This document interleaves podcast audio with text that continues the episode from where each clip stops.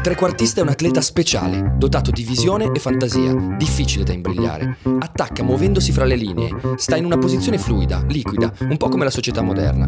Il trequartista non è un'esclusiva del calcio, ma una forma dell'anima. Trequartista, per noi, è Marco Pantani. Io sono Carlo Pastore, lui è Giorgio Terruzzi e in studio con noi l'autore di Pantani era un dio, Marco Pastonesi. 5 giugno 1999. Il mondo gli crollò addosso il 5 giugno 1999 al Giro d'Italia. Era in cima al mondo e al Giro d'Italia, anche se geograficamente si trovava a Madonna di Campiglio, soltanto 1522 metri sopra il livello del mare. Era una stella era lo scalatore che veniva dal mare e che dunque per scalare, arrampicarsi, salire doveva fare più metri di tutti gli altri.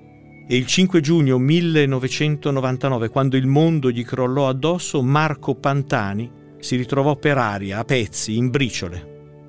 Così forte si dimostrava in bici, così fragile si scoprì giù dalla bici. Così aeronautica gli sembrava la vita quando impugnava il manubrio, così infernale gli apparve quando un'analisi antidoping gli impedì di volare e lo riportò a terra.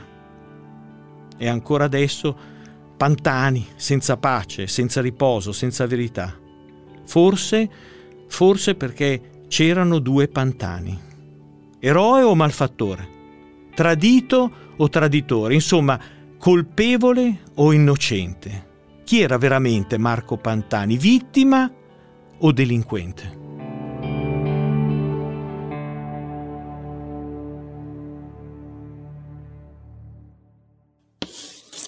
Ciao Marco. Ciao. Ciao Giorgio. Buondì. Eh, quel 5 giugno 1999 me lo ricordo bene perché io e tanti altri eravamo aggrappati alla tv ad aspettare che Pantani vincesse quello che aveva già vinto, quel giro, e invece ci crolla il mondo addosso e non ci capiamo più niente. Beh, ti sei fermato tu, si è fermata l'Italia. L'unica cosa che non si è fermata è il Giro d'Italia. E quel giorno a Campiglio alla mattina presto e furono fatti degli esami antidoping previsti per i primi della classifica del Giro d'Italia. Risultò oltre i limiti Marco Pantani. Candido Cannavò, direttore della Gazzetta dello Sport, il giornale che organizzava e organizza il Giro d'Italia, mi ha raccontato che c'è stato un momento in cui la notizia ma soprattutto il fatto della positività di Marco Pantani poteva essere bloccato, soffocato, cancellato. E chissà quante altre volte, forse. Era stato fatto. Era stato fatto. In quel momento la notizia eh, era regno esclusivo del eh, medico, del commissario che aveva eseguito il controllo del direttore del Giro d'Italia, Carmine Castellano, avvo- l'avvocato, e di Candido Cannavò. Cannavò disse si va avanti. Cioè è giusto andare avanti con è il giro. È giusto andare avanti. Cannavò era, amava Pantani. La sera prima erano stati a cena, insomma, Cannavò era andato al tavolo di Pantani, avevano parlato, avevano progettato degli incontri incontri per uh, i bambini, incontri per i carcerati. Due aspetti che a Cannavò stavano a cuore e lo, e lo erano anche per Pantani. Pantani è, era un uomo sensibile, mai banale.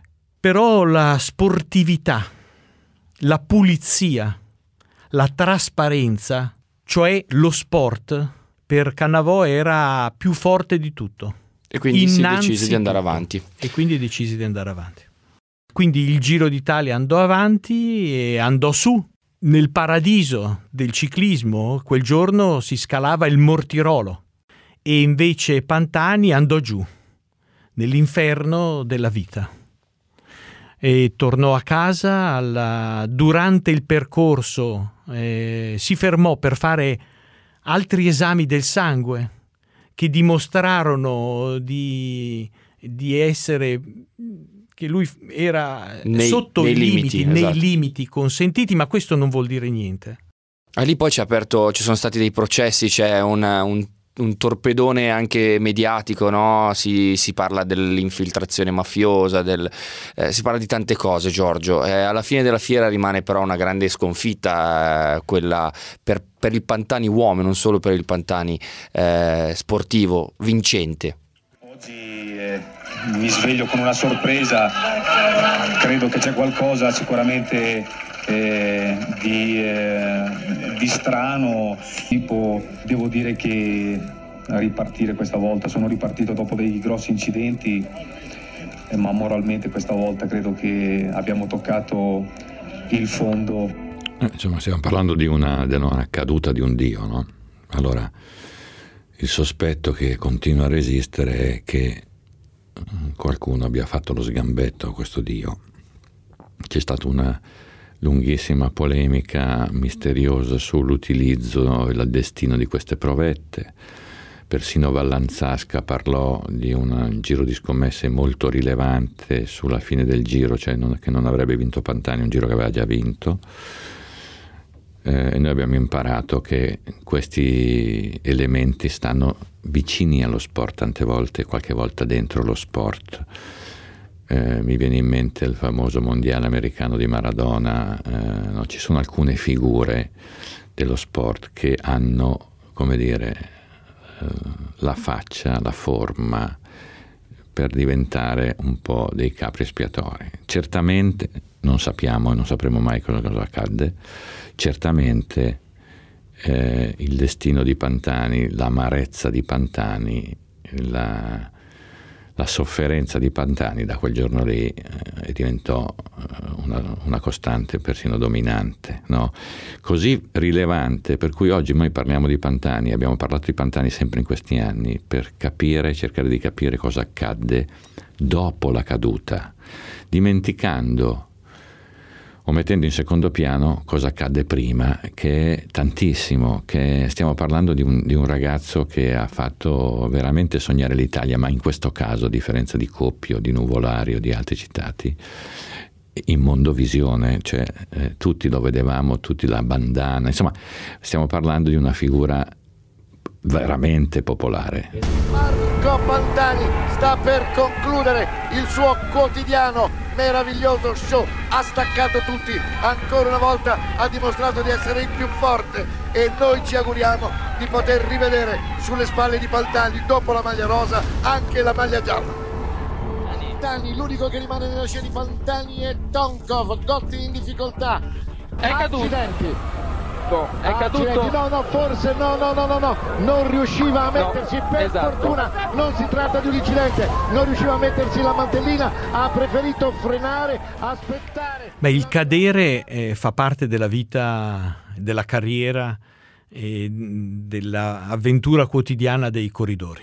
C'è un verbo volare nel ciclismo che ha un doppio significato.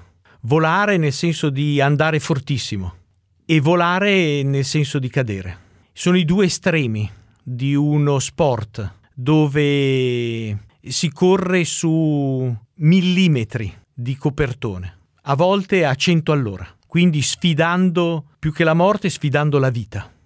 E la vita di Pantani, come quella di tutti i corridori, ma ancora di più perché lui era scalatore, era una vita al limite e una vita solitaria. Gli scalatori sono una razza particolare. Innanzitutto salgono e, e la salita è un modo per staccarsi dalla terra, dalla, dalla, dalla, dagli altri e per, e per, raggiungere il cielo, le nuvole, le vette, le cime, per... L'ascensione. È l'ascensione. La salita è una forma di ascensione è una forma di purificazione, è una forma di sacrificio. E, e Pantani era di quella razza lì. Era uno scalatore, veniva dal mare, era uno scalatore che si misurava, si controllava, si rifletteva, si specchiava sulle salite. Una in particolare, il Carpegna una salita affrontata anche dal Giro d'Italia, una salita tra le Marche e la Romagna, una salita che ha, come tutte le salite, quasi tutte le salite, due versanti, uno nobile, più duro, uno meno nobile, eh, più dolce. E Pantani, prima delle, dei giri d'Italia, prima dei Tour de France, eh, prima dei grandi appuntamenti, andava alla, al Carpegna come in pellegrinaggio, come per confessarsi, come per confidarsi. Ci andava con la bicicletta, ovviamente ovviamente in bicicletta e poi lì magari mollava il gregario che lo aveva accompagnato fino ai piedi della salita e poi saliva, poi arrampicava, scalava, poi ascendeva. Ma com'è possibile, Giorgio, che un uomo che eh, avesse così, dire, così tanta eh, così tanta forza d'animo, così tanta determinazione no? nel trasformare la sua vita da pianura in vita da scalatore. Eh, quindi con questa grande capacità di rialzarsi da tutte le cadute, da questi infortuni che ha avuto, poi si è crollato invece così eh, malamente dopo quei fatti del, del 5 giugno 1999. Chi era Pantani? Perché ancora non l'abbiamo capito, forse questa confusione un po' ce lo fa amare. Ma allora intanto mi viene in mente che parliamo dei miei posti, cioè la salita che va sul Carpegna da Pennabilli la conosco benissimo ed è un posto dove le persone si chiamavano al telefono quando sapevano che arrivava Marco a allenarsi per guardarlo 20 secondi, un quarto d'ora, cioè era una sorta di beniamino, uno, uno loro, no? Mi viene anche in mente la, la Romagna che ha due aspetti, ha il la gioiosità e il fulgore dell'estate e ha la cupezza, l'abbandono dell'inverno. Se tu vai a Rimini il 3 agosto il 3 febbraio lo capisci. Il mare d'inverno, il famoso Sì, come diceva. Fellini, commettiamo così tanti peccati d'estate per cui ci meritiamo un inverno di pentimento.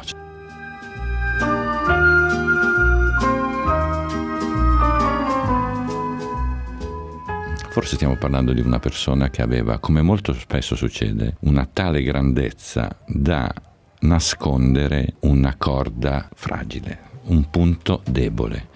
Il problema è che prov- probabilmente quando la propria immagine così faticosamente costruita è stata intaccata da quella, da quella giornata a Campiglio, Pantani trovasse insopportabile offrirsi al pubblico con quella macchia lì e questa cosa l'ha ammazzato. Eh, io lo incontrai prima, poco prima della fine, eh, incontrai una persona incapace di ragionare sul futuro, sulla positività, era così furibondo, così incattivito, così offeso, da non riuscire a guardarsi addosso, non guardare altro che chi l'aveva offeso. Quindi è come se qualcosa si fosse rotto, è un, è un, un nervo, un filamento che se si rompe non c'è verso di attaccarlo più. Torniamo un attimo al Carpegna, no? a quei 20 secondi. Mi immagino di essere uno di quei ragazzi appunto che telefonava a casa per, dopo aver visto Pantani passare per 20 secondi. E un po' io non dico di aver vissuto un'esperienza simile, ma un po' sì, nel senso che per questioni familiari, eh, diciamo, dei parenti avevano un hotel, eh, tuttora hanno a Cesenatio, che si chiama Hotel Leonardo, di fianco a dove Pantani è cresciuto. Io ricordo di eh, aver passato estati intere aggrappato alla recinzione a guardare l'ingresso del, diciamo, del posto a fianco all'hotel dove appunto eh, Pantani era cresciuto per aspettare che Pantani passasse, perché per la mia generazione Pantani è stato la scoperta del ciclismo. Perché c'è un prima eh, Pantani, c'è un prima di Pantani, ma c'è anche un dopo di Pantani. Cioè nel senso che il prima di Pantani era grandi ciclisti, ricordo che ne so, Bugno per esempio, ma non quella roba lì, non quel fuoco, non quella passione. Ma Pantani era speciale, già a vedersi, diciamo la verità, brutto, pelato, con le orecchie a sventola. Una volta disse Mai avuto tante donne, mai stato così bello da quando sono diventato un campione. E Pantani era scalatore e quindi quella è la parte più valorosa del ciclismo, no? che è quella della, della solitudine, che è quella della leggerezza. E Pantani era amato dai corridori, era amato dal gruppo perché era uno che ci metteva la faccia. Pantani era uno generoso una qualità che non è mai scontata, tantomeno nel ciclismo, tantomeno fra i capitani, cioè quando i corridori andavano in allenamento e poi naturalmente ci si fermava a un certo punto a prendere il cappuccino, il tè, il, il cornetto, la barretta, Pantani tirava fuori i soldi. Pagava lui per gli altri. Pagava lui per gli altri. E quando quando Forse... si stava insieme, Pantani aveva la battuta, la battuta pronta. Quando c'era un bambino, Pantani si dedicava al bambino. In questo era simile a Coppi, per un, eh, in un certo senso, oppure no? Che dici, Marco? Ma eh, Coppi era un uomo silenzioso, Pantani no. Pantani era uno che che con gli amici, con il gruppo, con la squadra eh, era al centro dell'attenzione. Faceva e... balotta, come direbbero a Bologna. Baracca, forse. Baracca, baracca. E poi c'è un altro momento no, nella storia di tutti i tifosi di Pantani, nella vita di Pantani, in cui Pantani attacca. Eccolo, parte. ecco lo scatto di Pantani. Avevo detto due erano le possibilità per Pantani, o puntare alla vittoria di tappa o puntare alla classifica. Pantani ha vinto pochissimo, ha vinto 30-35 corse, però ogni vittoria di Pantani era una vittoria storica, era una vittoria di tutti perché lui vinceva da solo. Raccontacene Quasi, una, raccontacene una. Ma il, ce n'è una controversa in cui ha battuto in volata in cima al Mont Ventoux Lance Armstrong. Armstrong per sminuire Pantani disse ai giornalisti che lo aveva fatto vincere, non c'è niente di peggio, non c'è niente di più cattivo che dichiarare una cosa del genere. Elefantino is uh, it's unfortunate that he's showing his true colors because I like Marco and I have a lot of respect for him. Uh, I felt like it was a gift on the Ventoux. And I also feel like it was a mistake to give the gift. He's a great rider, he's a great champion, he's a great climber, but he wasn't the best man on Montu. And anybody that watched the race knows. E but... vedendo, rivedendo l'azione, mi è sembrato che, che Pantani abbia vinto con più voglia. Di ecco, merito. Di, di Armstrong. Armstrong non l'ha lasciato vincere, non volutamente, non eh, dolosamente non, eh, non l'avevano scelto insieme. Credo che a volte ci si spartisca eh, silenziosamente la vittoria di una tappa e la conquista o il mantenimento della maglia di leader. Però quella cattiveria inutile di Armstrong eh, minò quella vittoria importante, bellissima sul Mont Ventoux che è poi un, è un traguardo verticale del, del ciclismo, è un, è un, monte lunare no? e letterario perché fu scalato e fu eh, descritto da Petrarca. Ma più delle vittorie di Pantani, come dicevi, dicevi, giustamente tu, quello che infiammava la gente era l'attacco, era il momento dell'attacco, perché era un attacco diverso da tutti gli altri scalatori, era un attacco fatto in faccia agli altri corridori. Pantani si mantiene in settima posizione, parte Pantani, Pantani parte detto. con Roberto Eras, Roberto Eras cerca di tenere la ruota del pirata, un lungo inseguimento, un inseguimento di 4 km, poi a 5 dall'arrivo lo scatto di Pantani. Pantani annunciava il suo attacco come un torero in un'arena. Mm, si toglieva la bandana e la lanciava, a volte lanciava addirittura gli occhiali. Poi brandiva il, il, il manubrio, il manubrio in maniera strana, no? Da tenendolo sotto. in basso come fanno i velocisti, non come fanno gli scalatori. E poi scattava e ricordo che alcuni dei suoi avversari confessavano che quando Pantani attaccava si voltavano dall'altra parte per non guardarlo.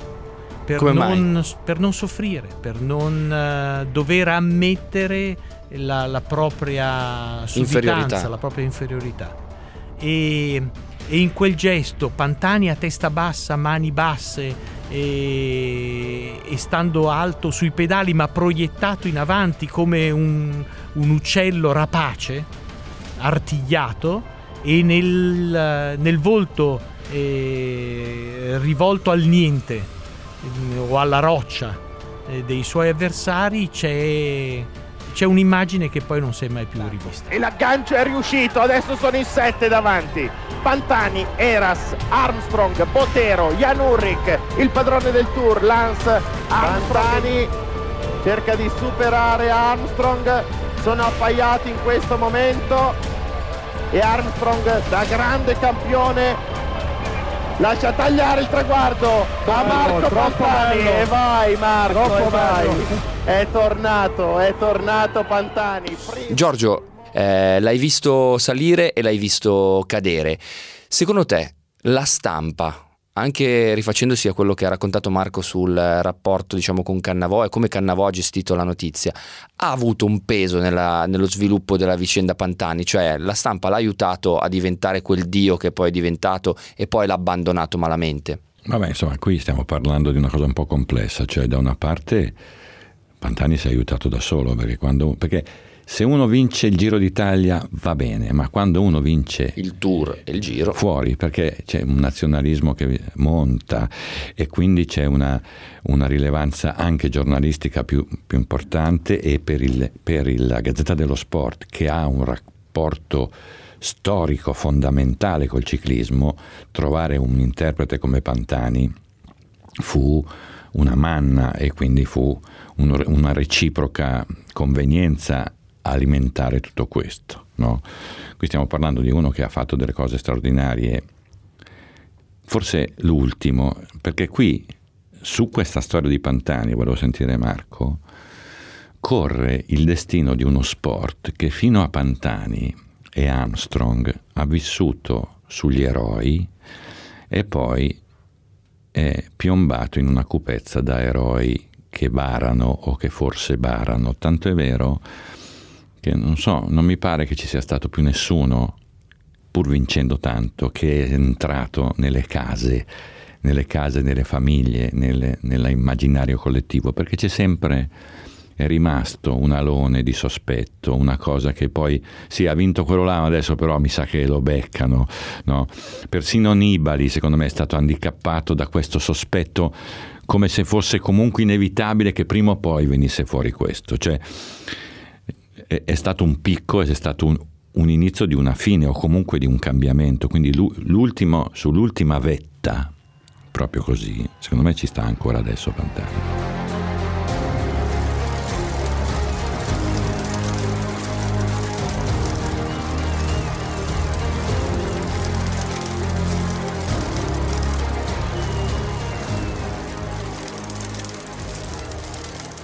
Doping, dunque e il doping è sempre esistito.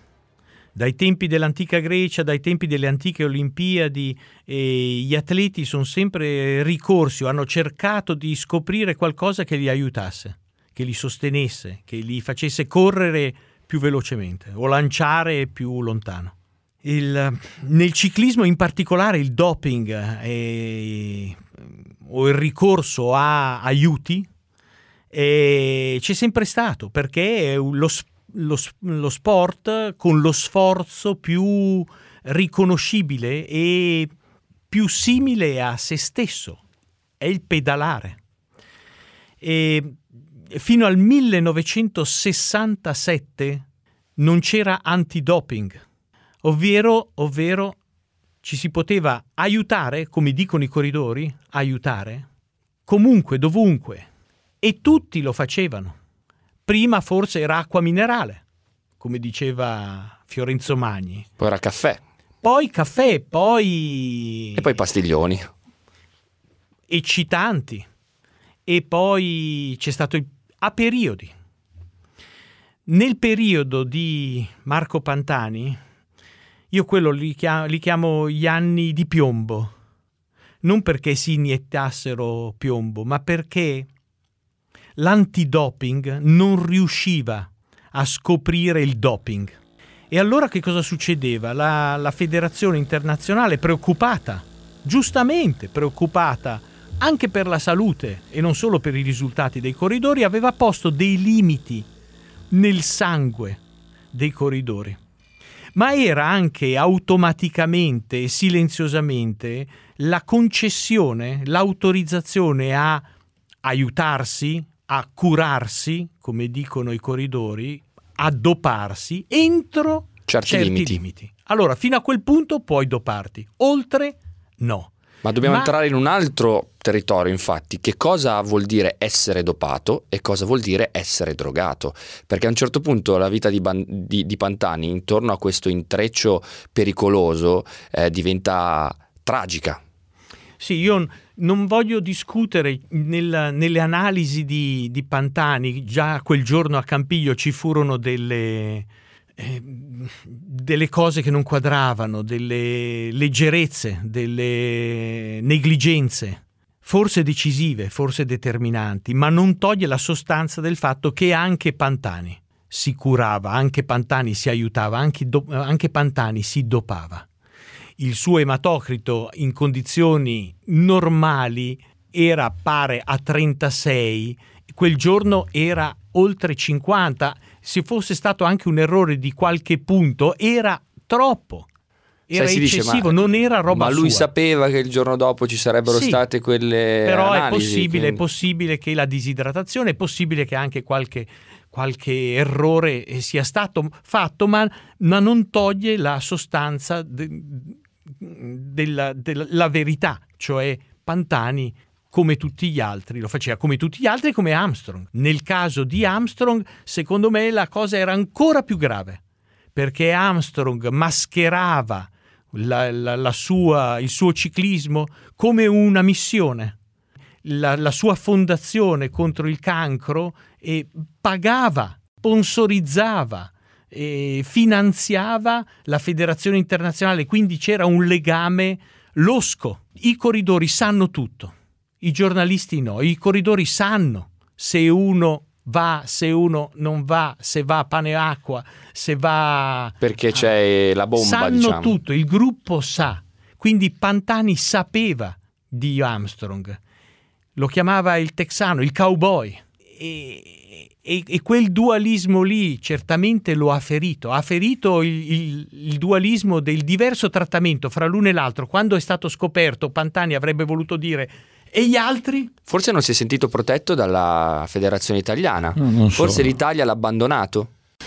Non solo, cioè io ho una, una sorta di visione di questa cosa. Prima mi ho detto cosa, cosa accadde lì, no? Secondo me può anche essere che Pantani fosse così consapevole di essere un patrimonio, per cui mai eh, pensò di poter essere in qualche modo tradito, sbugiardato o, o messo in piazza come un eroe negativo. Ma c'è anche un altro punto di vista, cioè è abbastanza strano e raro che chi governa lo sport, le cose dello sport, sbugiardi, metta in piazza, metta alla gogna un patrimonio così rilevante. Credo che la storia dello sport sia strapiena di atti protettivi rispetto a delle infrazioni di grandi campioni. Ogni tanto questa cosa non funziona, anzi il grande campione diventa capro. No?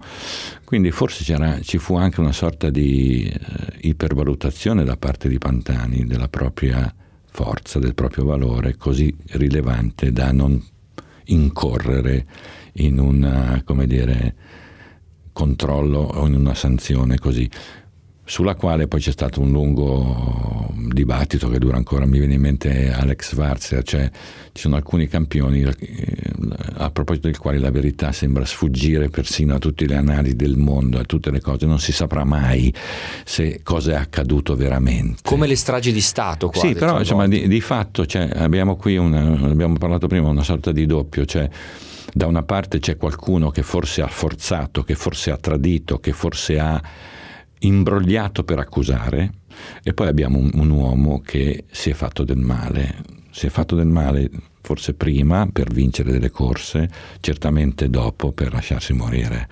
Anche lì come non lo sapremo mai.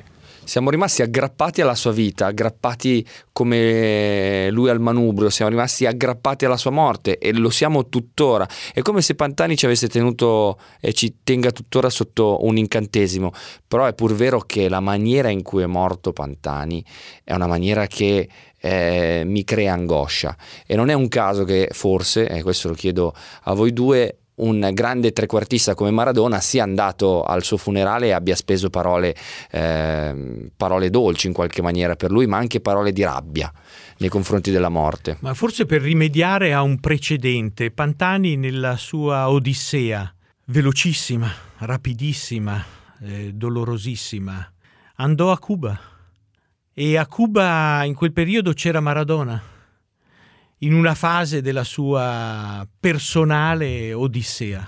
Pantani chiese di vederlo e Maradona si concesse di sfuggita. Pantani ci rimase male.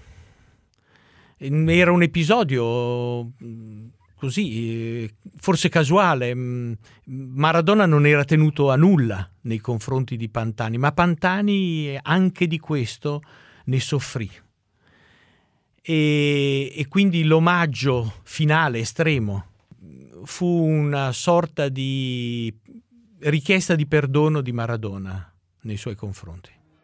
Io è morto solo, questo è un'arma per tutti noi, per tutti noi. Noi abbiamo tutti quanti colpa, te, io, lei.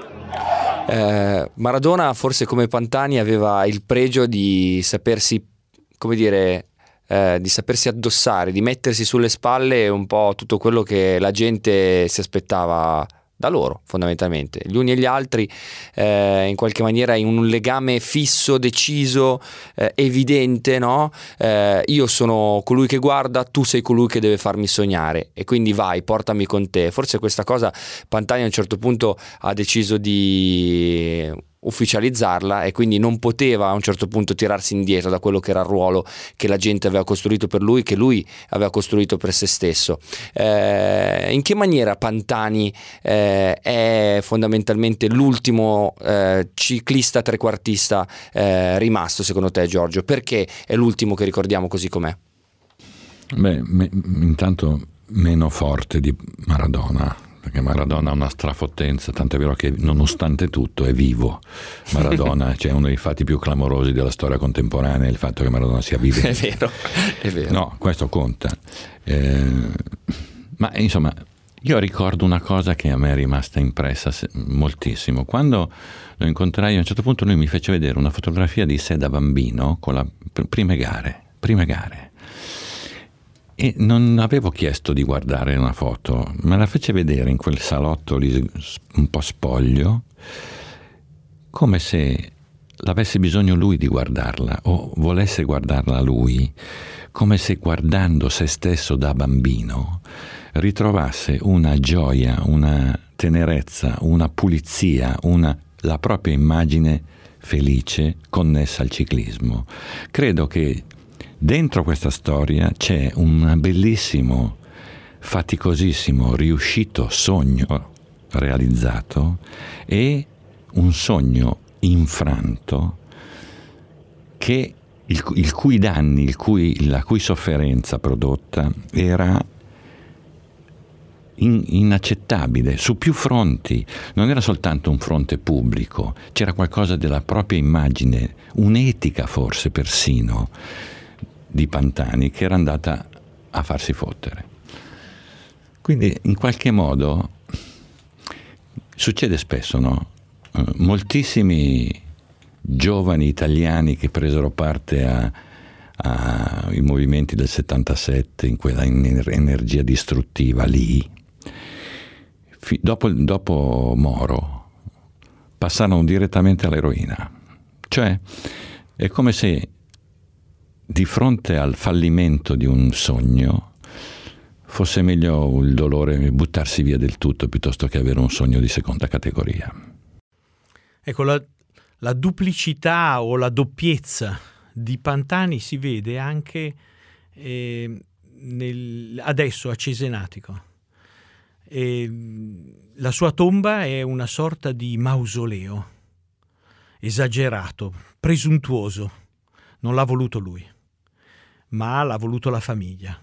E poi c'è una bicicletta, la sua bicicletta, la sua prima bicicletta, una biciclettina che è appesa in un bar. E forse quella rispecchia di più l'anima sensibile, semplice, pura, eh, casereccia del bambino Pantani. Quello che eh, sognava di diventare un corridore, quello a, mm, che si rivolgeva al nonno, il nonno Sotero di nome, e Sotero in greco vuol dire salvatore e, e forse il nonno lo avrebbe salvato. Grazie Marco Postonesi. Grazie a voi. Grazie Giorgio Grazie, Terruzzi. grazie, grazie.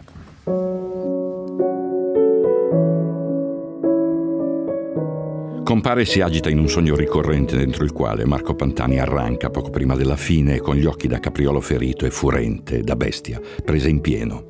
L'Adriatico come una striscia grigia accostata ad un cielo livido, la riviera con la sua agonia da inverno, da pentimento, da letto sfatto, dopo un amore finito. Solo questo c'è nel sogno, un'amarezza caricata dalla rabbia, una scenografia senza gioia, con il Marco sintonizzato lì, intrappolato e sconfitto, pronto a morire. È morto del resto in una camera con mobili laccati, in un albergo con asciugamani secchi di cartone. È morto lì, è morto prima, a rate, nella sua casa gialla, dentro un entroterra nudo dove declinava un'indignazione così acuta da annientare ogni memoria di pace. Vagheggiava vendette da ciclista con in testa immagini da follia e delirio, quando sembrava leggerissimo e libero, capace di tutto, di navigare nel sudore, in una ferocia, sfogata e sana, in un piacere da doccia tiepida, da smorfia sul traguardo.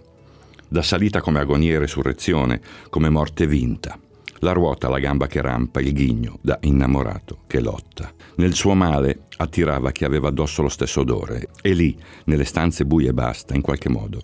Andava ormai a correre, trovava il suo gruppo, gregari da branco, gentaglia da borraccia pronta.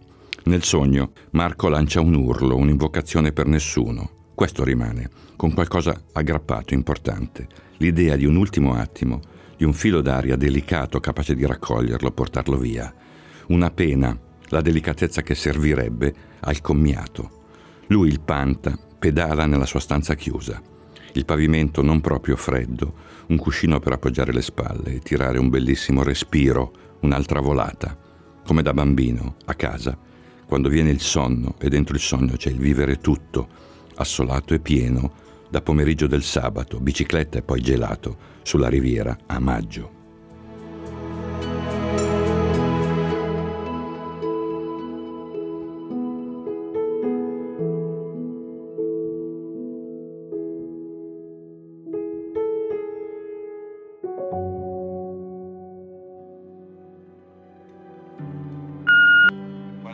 Pantani era...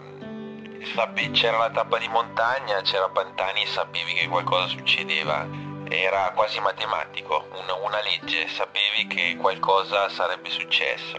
Quello che mi ricordo però con grandissima, grandissima amarezza, dopo il, il ritorno dalla squalifica, ancora con la stessa passione davanti alla televisione e per anni e anni si era visto Pantani che, si, si alzava sui pedali, scattava, staccava tutti e era come se guardavi la tappa e era come se stessi guardando un film che avevi già visto e quindi ti aspettavi che facesse ancora così, e, però non succedeva mai o non succedeva come succedeva anni prima.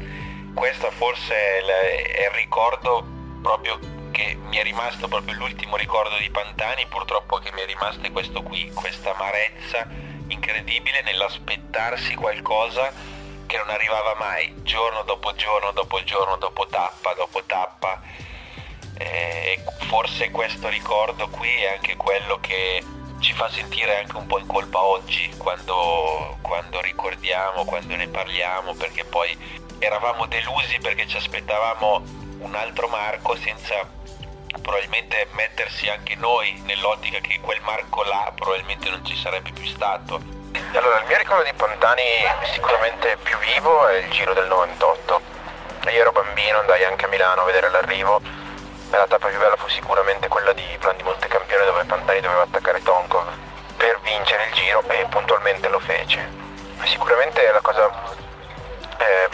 particolare di Pantani, al di là delle sue doti atletiche che erano eh, micidiali, era il fatto che comunque non aveva timore di fare la corsa, non aveva timore di attaccare. C'era anche questa, mm, questa mimica, questa gestualità che partiva sempre coperto, poi piano piano si spogliava e quando alla fine era orecchino e senza occhiali, lì sapevi che stava per succedere qualcosa e qualcosa succedeva. Anche nel 2000 comunque tenne dietro e batté Armstrong sul Mont Ventoux. Di Armstrong quello che, quello che Armstrong ha fatto si è scoperto poi, però comunque Pantani anche lì volle dare una dimostrazione che comunque lui c'era ed era presente.